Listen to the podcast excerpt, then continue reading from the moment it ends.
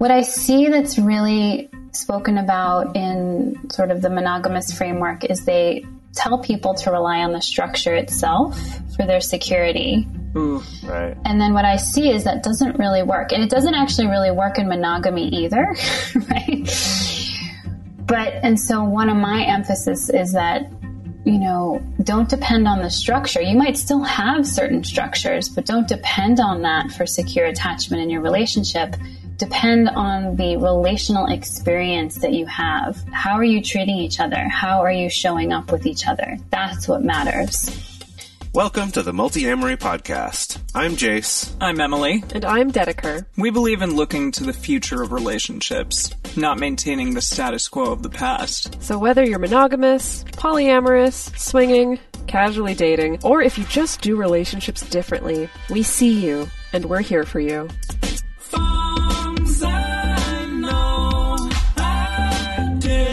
This episode of the Multiamory Podcast, we're speaking with Jessica Fern, a psychotherapist, public speaker, and trauma and relationships expert. And she is the author of the upcoming book, Polysecure, Attachment, Trauma, and Consensual Non-Monogamy. Today, we're going to be talking about attachment theory, one of our favorite things, but we're specifically going to be talking about how our attachment style can intersect with trauma and what this means for non monogamous relationships and strategies for moving toward more secure attachments. So, Jessica, thank you so much for joining us today. Yes, thank you for having me. Yeah, so this is super exciting. So your book is going to be coming out in October, and I've already told people, like in our private Patreon group, that I'm super excited for this book to be out there. I know on this show we talk quite a bit about attachment theory. Um, I do feel that what I've seen in non-monogamous communities, at least people who are savvy, really like thinking about attachment theory. Um, so I guess the first thing that I want to pose to you in two minutes, let's say, could you summarize the entirety of attachment theory for our listeners who are not as familiar with it? Probably longer than that. right. Well, in one sentence, it's we need love, right? Mm, true that. True yes. That. Yes. So I think, right, the brief, broad stroke of attachment is that as human babies, we our first survival strategy is emotionally bonding with a caretaker who will take care of us and be kind and be attuned to us. And so, depending on how responsive and attuned and available our caretaker is, we either develop a secure attachment to them or we have an insecure attachment. So, if our parents are inconsistent or inaccessible or unresponsive um, or unreliable, a child's going to feel feel more insecure in their relationship to the parent and then they're going to go on and feel more secure within themselves and within the world, right? And those early attachment experiences are sort of the blueprint that we then go on to replicate in our romantic relationships, especially. Right. And and this theory has been developed from a lot of research based uh, from from my understanding, so please feel free to jump in and yes. correct me. Uh, you know, uh, research, uh, really famous research about the quote unquote strange situation. Situation. Yeah, yeah wherein What's very yeah, it's where a very small child is separated from their caregiver, like left alone in a room for a little while, and then researchers are looking at how does the child respond when the caregiver comes back into the room. Is that that's correct, Jess? That is it. So they're looking at both how the child responds when the mom. It usually was a mother in this case. This was research starting in the 60s and 70s, but still continues. And so they'd look at how does the child respond in the room, and then how does the child respond when left with a stranger, and then hmm. what happens on reunion with the mother right? So a child that is more securely attached, they're going to feel comfortable around their own parent and they're going to feel free to explore the room of toys. That's a big thing is that exploration comes online when we feel secure. And then when the parent leaves, they're going to actually feel distress. That's a healthy thing. You know, where's my parent? And when they come back, they're going to feel really comforted and soothed by the parent. So that's what we would see in a secure attachment. But in the insecure strategies, so a child who's um, classified or labeled as more avoidant is going to be less engaged with their parent. And when their parent leaves, they don't show signs of stress and they don't even explore the room a lot. And then when the parent comes back, it's almost like they don't notice. Right. What's really interesting about those kids though is they look kind of calm and collected on the outside and they're internally, they're physiologis- physiologically under stress. Wow. So they're actually not okay. right? Yeah. Right. right. But what's happened is they've deactivated their attachment system. Right. Then one of the other classifications is more of a hyperactivated attachment system, which is the anxious or preoccupied. And so that the child's going to be more clingy to the parent, even when they're in the room. Um, when the parent leaves, they're going to feel a lot of distress and confusion. And then when the parent comes back, um, they're usually then again really clingy, but they're not soothed right away. It's interesting. The parent coming back doesn't feel like enough because they're afraid the parent's going to leave. Huh. Okay. Right. Yeah. Yeah. Right. And so initially that was mostly what they saw. And then years later, they reinterpreted and found that there was a third category of disorganized. Where yeah, this is that was new to me for sure. I don't know about the two of you, but yeah. Yeah, exactly. And this is usually when there's been trauma, and we can talk a little bit more about what it looks like in adulthood. But in this strange situation, um, you'd see where the child would want the parent and then maybe be aggressive to, towards the parent, you know, go towards them and then push away from them. Um, maybe even freeze and be very afraid when the parent was gone or when the parent came back, even. So you see a lot of signs of like more severe physiological stress and also like behavioral reactivity.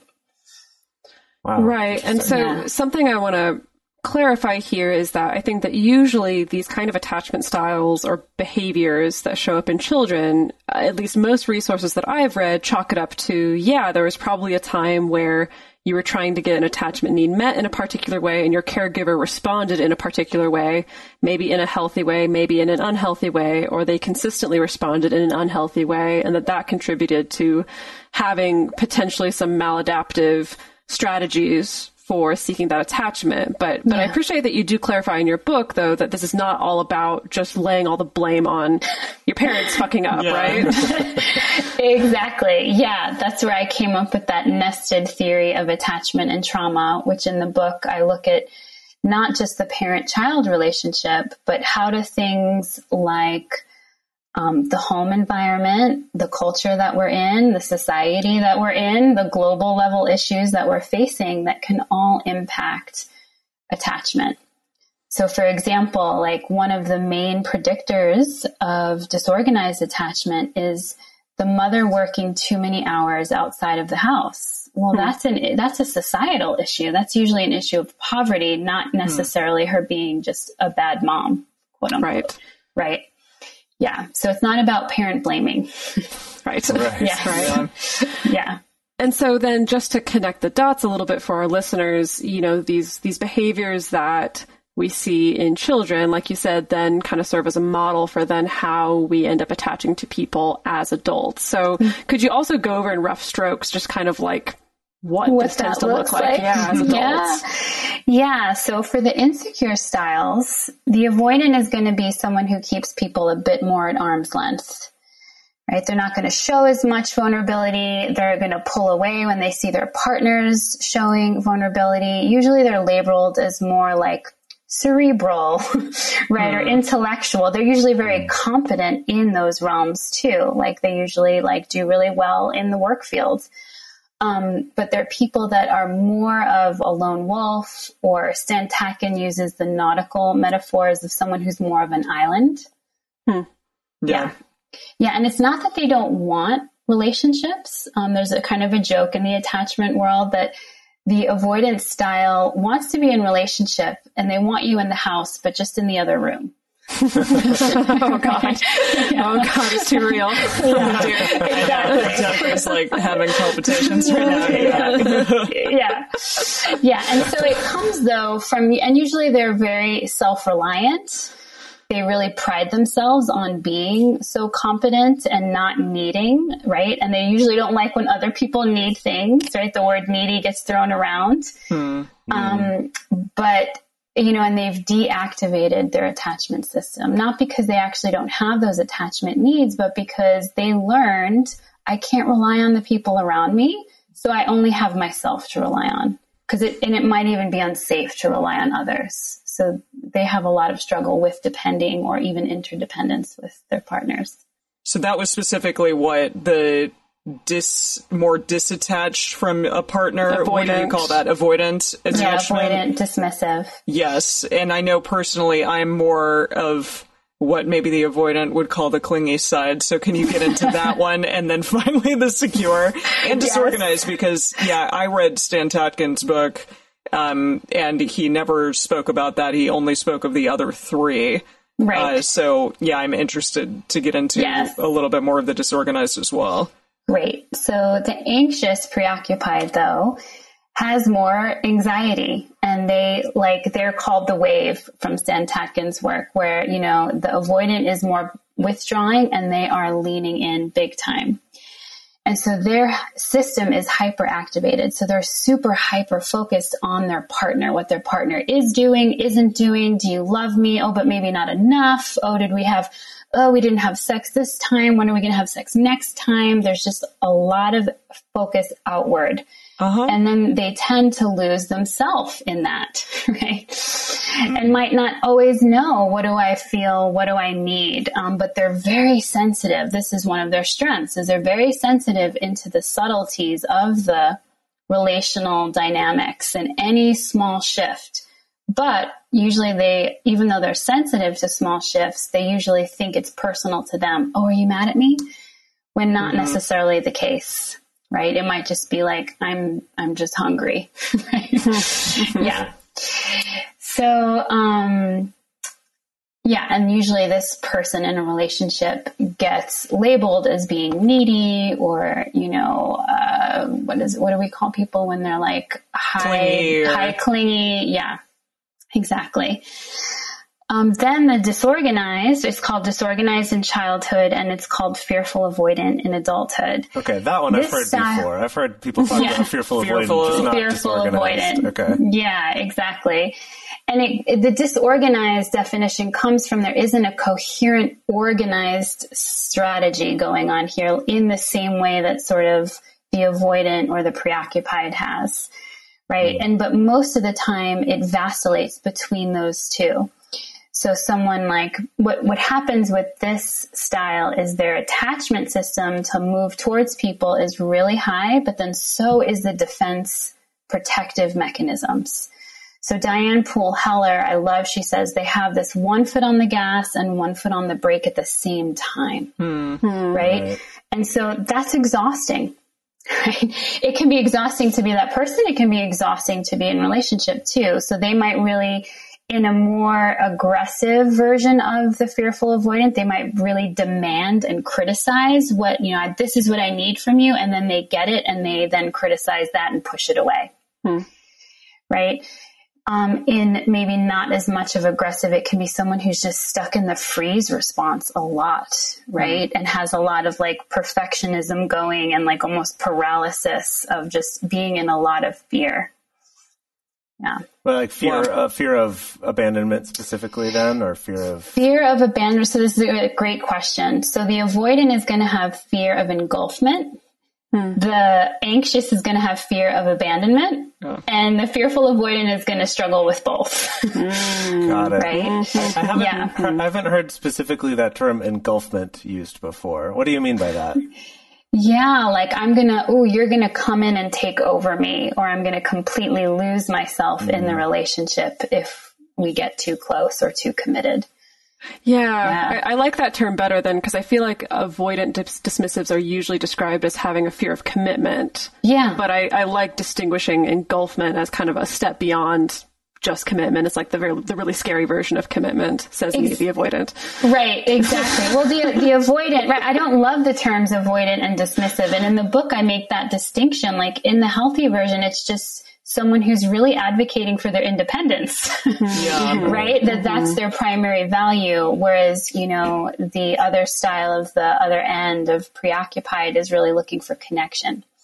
Right? Yeah, And I, I appreciate you saying that rather than just like, wow, this person's super clingy and this person's super avoidant of you. Yeah, I Yeah. do it because you know I I do find myself personally to maybe be more clingy in some of those ways, but also I am attuned to people. So I yeah I appreciated you saying that very much.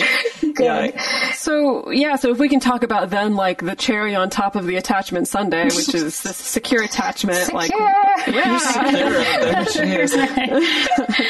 Yeah, so secure, I mean, in its essence, would be like I'm comfortable alone and I'm comfortable in connection.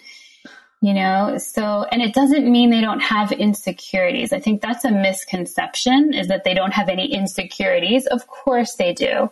But someone who's is securely functioning when they have insecurities, instead of doing this attack or withdraw dance, mm. they can bring them up to their partner and say, Hey, I'm feeling insecure and this is mm. what I need for you, from you.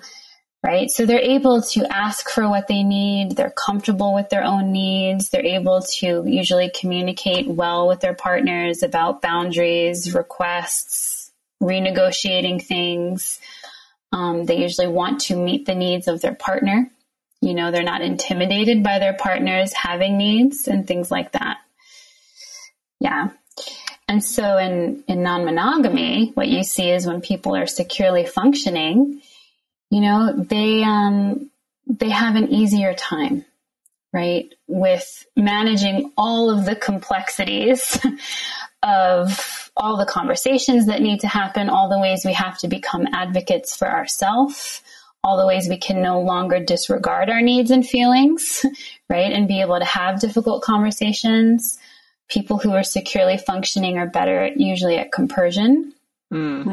And they're usually better with their metamors. they're not taking everything personally or as an offense or as a disrespect. Right. Yeah, I mean, Right.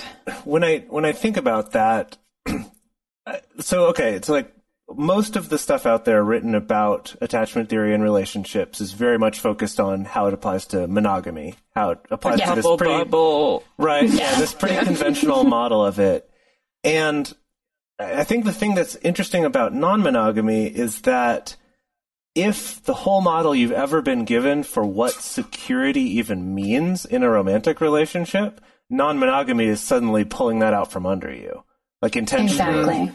And I, I mean, yeah, that seems. I mean, I can definitely say, like, I've seen it in other people and myself that, that there's suddenly that challenge of all those insecurities coming up, and I could definitely see that kind of exacerbating whatever sorts of attachment struggles or challenges you might have. Exactly, because non monogamy is more of an insecure relationship structure. It just doesn't have that secure structure that monogamy does in the same way. Or at least Yeah. that monogamy claims to have. Exactly, ostensibly. Yeah. right. So, so yeah. So, what does this look like then in in non-monogamy? What part of it? Just, I guess, how did those show up? Like in the Yeah. you know the research and the writing that you've done. Like, how do um, like like what are I guess some of the key differences that you've noticed between the way that it's written about in monogamous relationships and how it applies to non-monogamous relationships? Like, what's left out? What are they missing? Yeah, yeah, great question. What I see that's really spoken about in sort of the monogamous framework is they tell people to rely on the structure itself for their security. Ooh. Right. And then what I see is that doesn't really work. And it doesn't actually really work in monogamy either, right? Hmm. But, and so one of my emphasis is that, you know, don't depend on the structure. You might still have certain structures, but don't depend on that for secure attachment in your relationship. Depend on the relational experience that you have. How are you treating each other? How are you showing up with each other? That's what matters. So I think that's what's left out a lot. And the one or two things that do talk about non monogamy and attachment really emphasize a very hierarchical one way to do, you know, non monogamy that's just not going to work for everybody. Right. Yeah, I appreciate in the book you you go into this really long and really detailed list of just signs that you may be relying on your relationship structure yes. for security rather than the relationship experience itself. You know, so things like, yeah, you live with a partner and share bills, but you don't feel cherished or Yeah. or appreciated, you know, things like that, which I thought was really, really interesting because I know we definitely see, especially a lot of people who are newly opening up their relationship that that yeah, you know, I think that we really are encouraged to lean on that in a very traditional sense. And mm-hmm. a lot of people are left having to really redefine that. Yeah, or they just try to replicate that in non monogamy. And maybe some of that works, but a lot of it then doesn't. You know, so people are really left without a roadmap.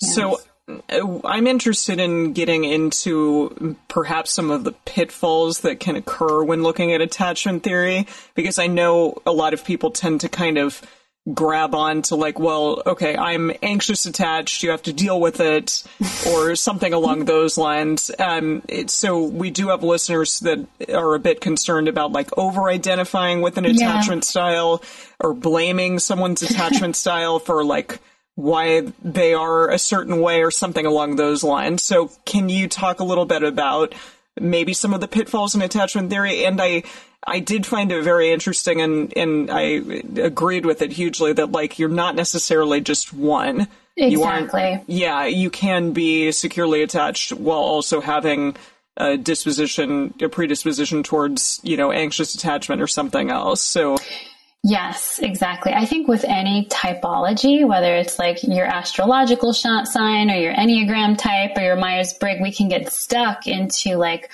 oh, I'm just a seven or I'm just a Taurus, and that's how it is, right? And and we're much more complex. And so with attachment, exactly, we're not just solidly one style. You know, we can experience different styles with different, well, children experience it with different parents right? They can be differently attached to their different parents. Um, we have different attachment styles with different partners. So that gets really exposed in non monogamy in a way that can surprise people because they might have always been more of one style and then they open up and they're seeing themselves expressed differently and they're just, they don't know what to do. Yeah. Um, and even in the same relationship over time, our styles can change. Yeah. And I think even though it kind of is usually presented as this typology, most people don't feel that way. They're like, oh, yeah, sometimes I'm a little anxious, and then some more of the times I tend to be withdrawn. But, you know, we kind of know there's more nuance. Yeah. Yeah, I mean, we collected some listener questions before this episode, and Oh, it's, nice. I mean, we got, oh my gosh, so much response on this thread. Like, so many people Yeah. had questions, but I will say a huge bulk of those questions was some variation of, um, I feel different attachment styles with different partners. Is that weird? Is that normal? Or some variation of, I've found that I, I go back and forth, you know, all the time. Is that weird? Is that normal? You know, so it Yes. is really interesting to see that it's, I mean, it sounds like, yes, it's very much normal. Yes, it's what I see. So, yes, I think it is very common, and there's nothing wrong with people for that because we're responding to, to the attachment style of the person, and that's going to vary as well, right? That different partners are going to bring out different um, reactive patterns in us. Yeah. Yeah, that makes And I makes think even, you know, not to see this like as a dysfunction or a pathology, right? But like these styles came out of a survival necessity. Right? They're actually quite wise, Mm. yeah. you know, mm. but yet we don't want to stay stuck in them and we do need to kind of grow and evolve beyond the style itself.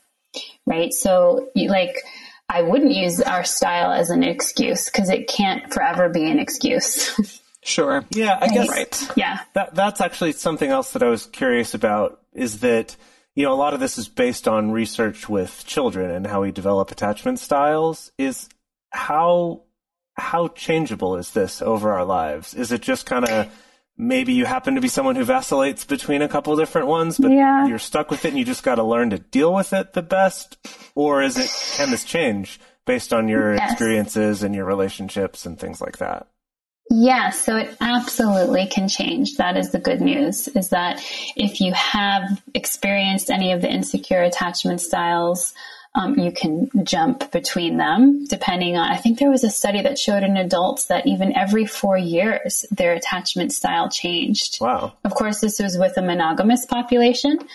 And I had wondered how much of that is because they changed partners. You know, that mm. relationships might only be two or three, yeah. four years. Yeah. Right. Um, cause, um, so yes, our attachment styles can change, but the good news is that we can go from an insecure style to an earned secure is what it's called. Hmm. That usually doesn't happen on its own. It takes the intentional work of, you know, healing our attachment wounds, working through our painful past, and then looking at the behaviors and beliefs that we're continuing to participate in as an adult that we do need to change. Right. Yeah. yeah. So I also wanted to ask you know, and of course you ex- go into this a little bit more in detail in the book, but how does trauma intersect with attachment theory? I mean, we did get a specific listener question, which I thought was interesting. Um, this person asked, you know, are attachment styles just dysfunctional trauma responses? it's a great question.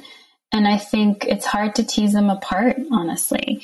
That yes, our attachment styles have come from trauma, whether you call it a capital T trauma or like a lowercase trauma, mm-hmm. mm-hmm. right? That mm-hmm. the biological, emotional, psychological needs of that responsiveness, you know, availability and attunement weren't happening you know, and so it's not just overt neglect, o- overt abuse, right? But those would be the traumas as well. So yeah, these are adaptations from trauma. Absolutely. And then, oh, go on. Well, I was just going to ask, like, what what are things that would fall under that category of the lowercase t trauma? Yeah,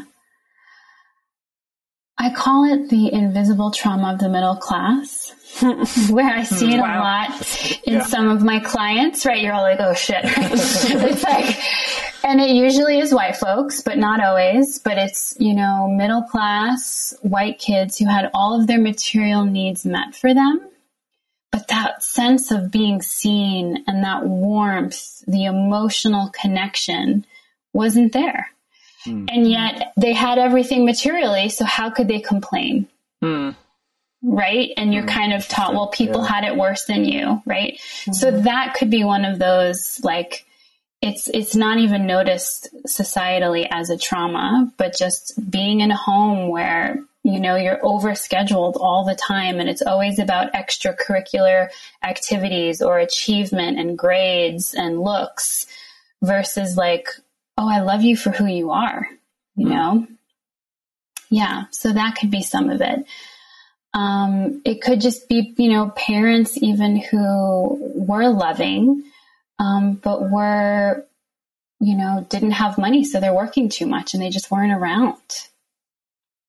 You know, so again, someone's like, oh, but my parents did love me, or, or my parents are still together. Like there was never something big and obvious. You know?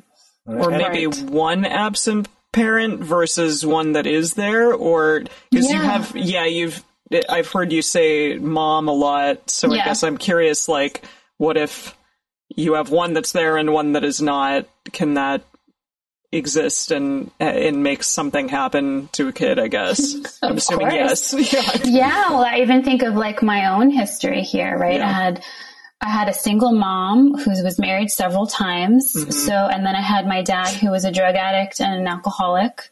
Mm. Right. So there was my attachment with him that was pretty severely severed.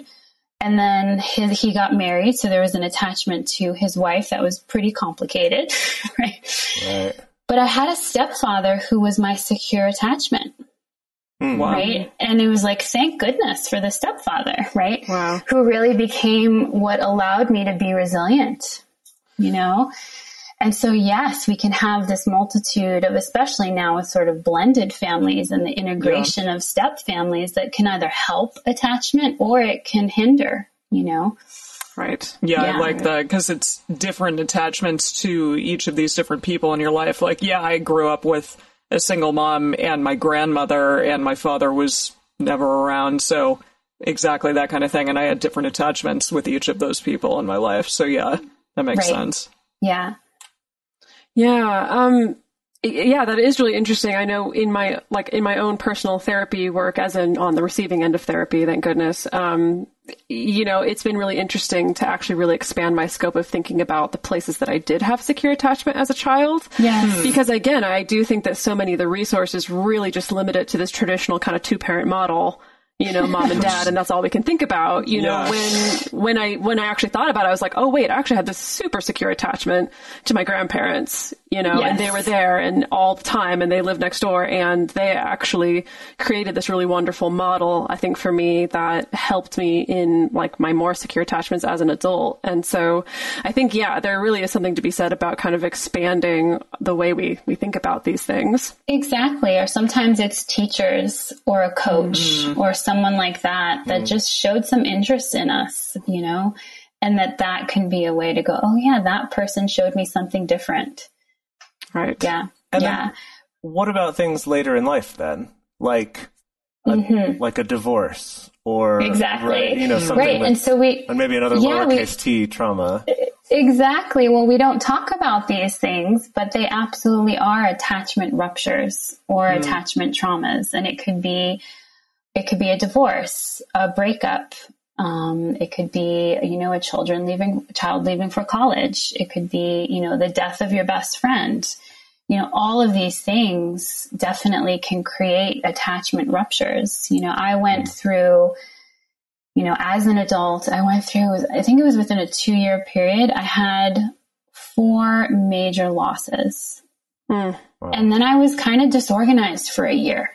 you mm-hmm. know? And thankfully I knew like, oh, I know why this is happening, but my nervous system's pretty fried right now from all of these losses, you know, and they weren't all deaths. It was almost harder to deal with the like ghosting loss, you know, mm-hmm. because right. And, and I see a lot of folks in non-monogamy have to deal with that. Yeah, so we can even feel secure, but then go through traumas, whether it's relational or a hurricane or a pandemic, right? That then create these wobbly attachment experiences after. Wow. So we want to go on to talk about uh, specifically ways of finding good partners, as well as ways that you can work to improve your own, uh, like the amount of security that you feel in your attachments, as well as questions that we've gotten from our listeners specifically for you. But first, we want to take a quick moment to talk to our listeners about how you can support this show, help keep this content coming, help keep this show growing, and making this podcast available to everyone out there for free. It's time for today's Lucky Land horoscope with Victoria Cash. Life's gotten mundane, so shake up the daily routine and be adventurous with a trip to Lucky Land. You know what they say. Your chance to win starts with a spin. So go to LuckyLandSlots.com to play over 100 social casino-style games for free for your chance to redeem some serious prizes. Get lucky today at LuckyLandSlots.com. Available to players in the U.S., excluding Washington and Michigan. No purchase necessary. VGW Group, void were prohibited by law. 18 plus terms and conditions apply.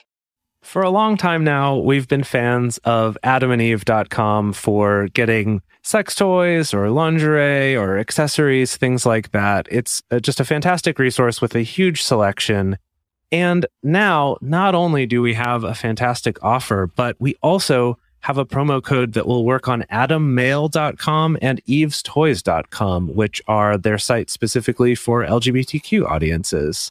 And our code is fantastic. It's 50% off of almost any item in the store and free discreet shipping when you use our code MULTI. Yes, we love adamandeve.com and have for years. They are our oldest and longest sponsor, and they just keep on giving great gifts to us and to our listeners. You can bring more pleasure and satisfaction into your bedroom by going to adamandeve.com, adammale.com, or evestoys.com and select any one item. It can be, you know, an adventurous new toy or anything you desire, something fun, something sexy, whatever sounds good. So just enter offer code MULTI at checkout and you'll get 50% off almost any item plus free shipping. That's multi, M-U-L-T-I at adamandeve.com, adammale.com, or evestoys.com. This is an exclusive offer that is specific to this podcast and it's better than any offer that is currently available on their site. So again, use code MULTI to get you not just the 50% discount, but also the 100% free shipping. Code MULTI. So the one attachment book that I've read was Stan Tatkin's book. What was it called? Uh, Wired for It's just Love. That's the oh. one. Oh, that's not the just attached one. Who wrote just No. attached? It it was t- two people wrote attached, but Wired for Love was Stan Tatkin. Right. If I am correct on that, I believe I am. But yes, Yes, you are.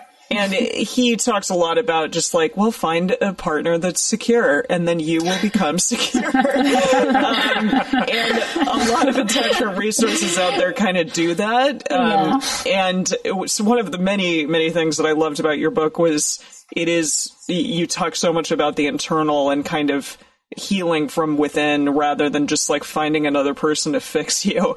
But um, we do have people out there who are who asked us like, how is it that you do find a securely attached person? Yeah. How do you find a securely attached person? This used to be a drop down menu on dating apps exactly.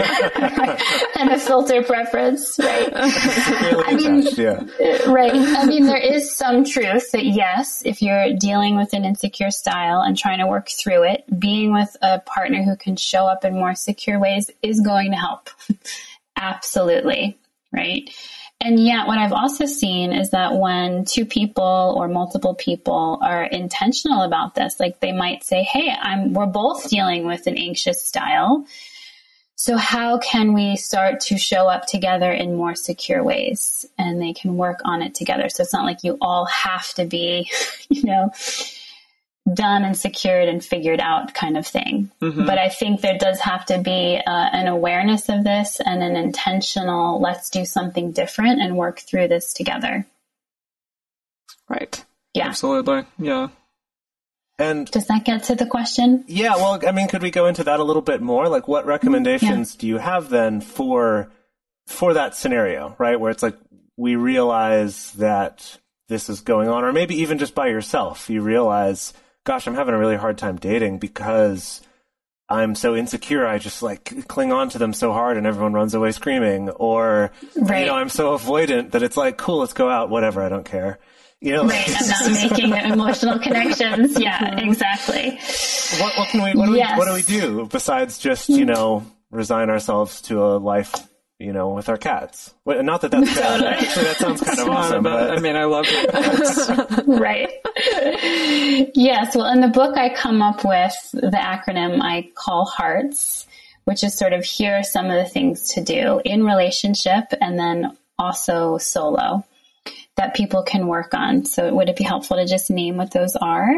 Yeah, definitely. Okay.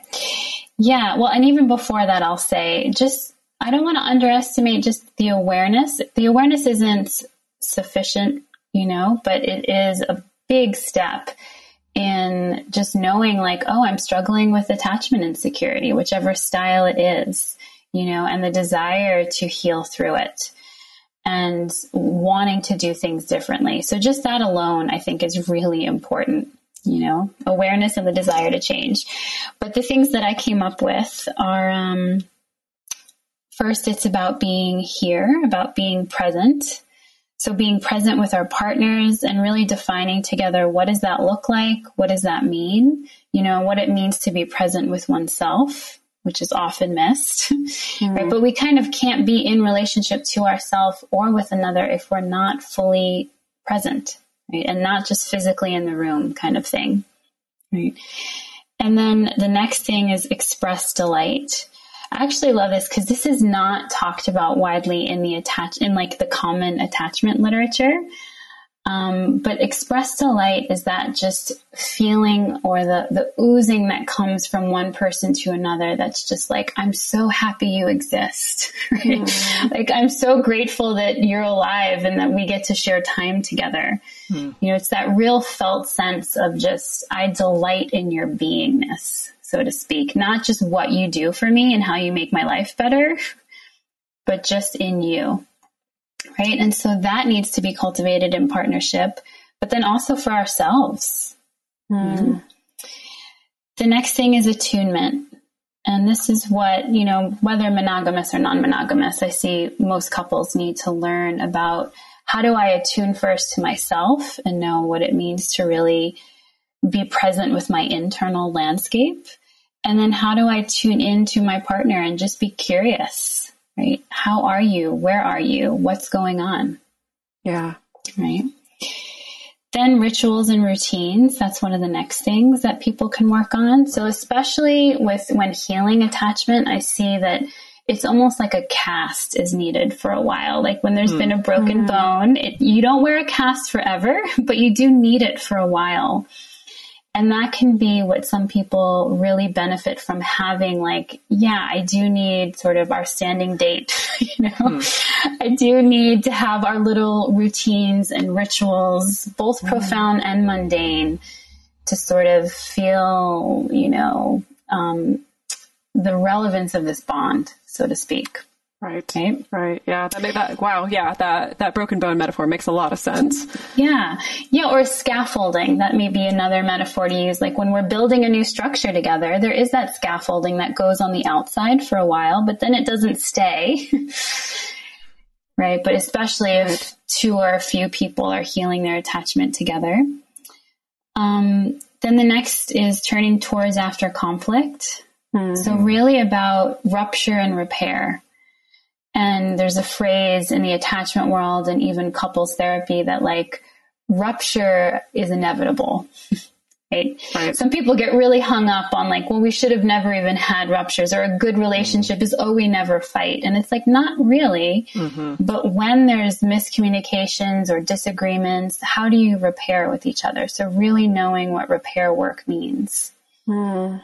And I think the biggest thing, this is one of the biggest things I'm seeing with healing individual attachment, is how do I repair with myself when I fall short of my standards?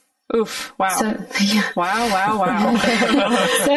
so, so that's inner critic work, right? Mm. That's, I have something I'll be coming out with soon, which I'm calling the shame triangle, which is how do I work with the inner critic, the shame, and then the escaper, the part that wants to not have to deal with any of that.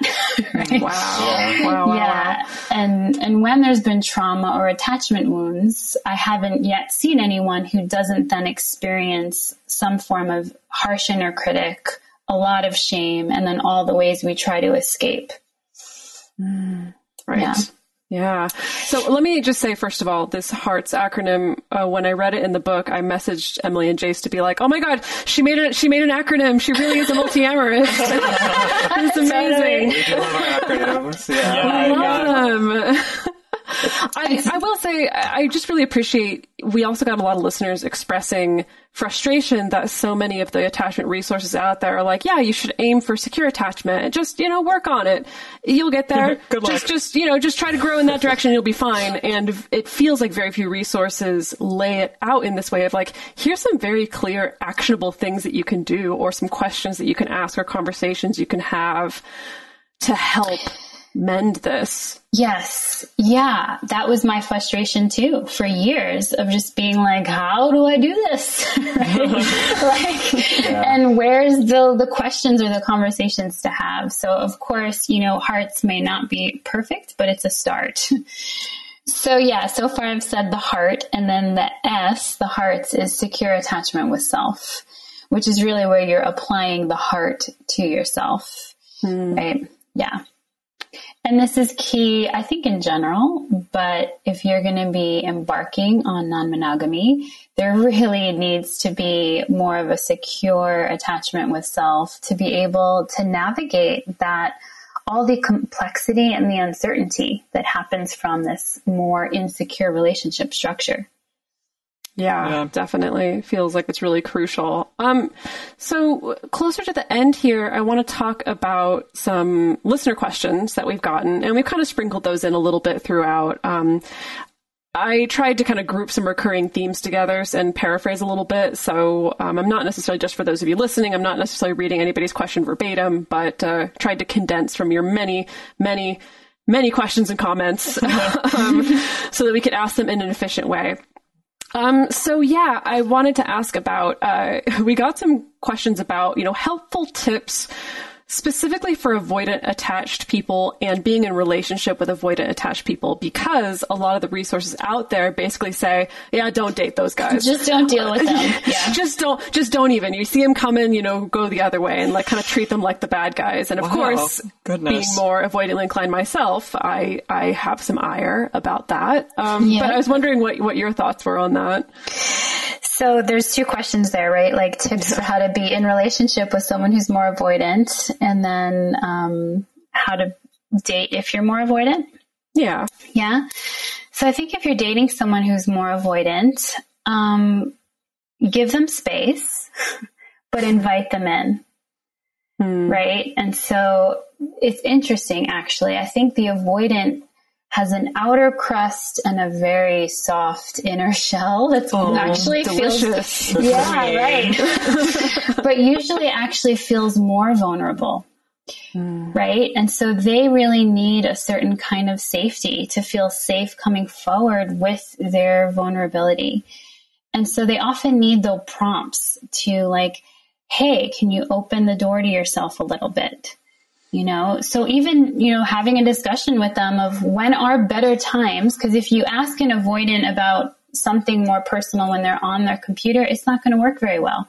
Like they need time to transition from one task to the other you know? So sometimes with more of an avoidant partner making time where you're going for a walk or really getting to sit down together or be on a video call together right? And inviting them in can be helpful.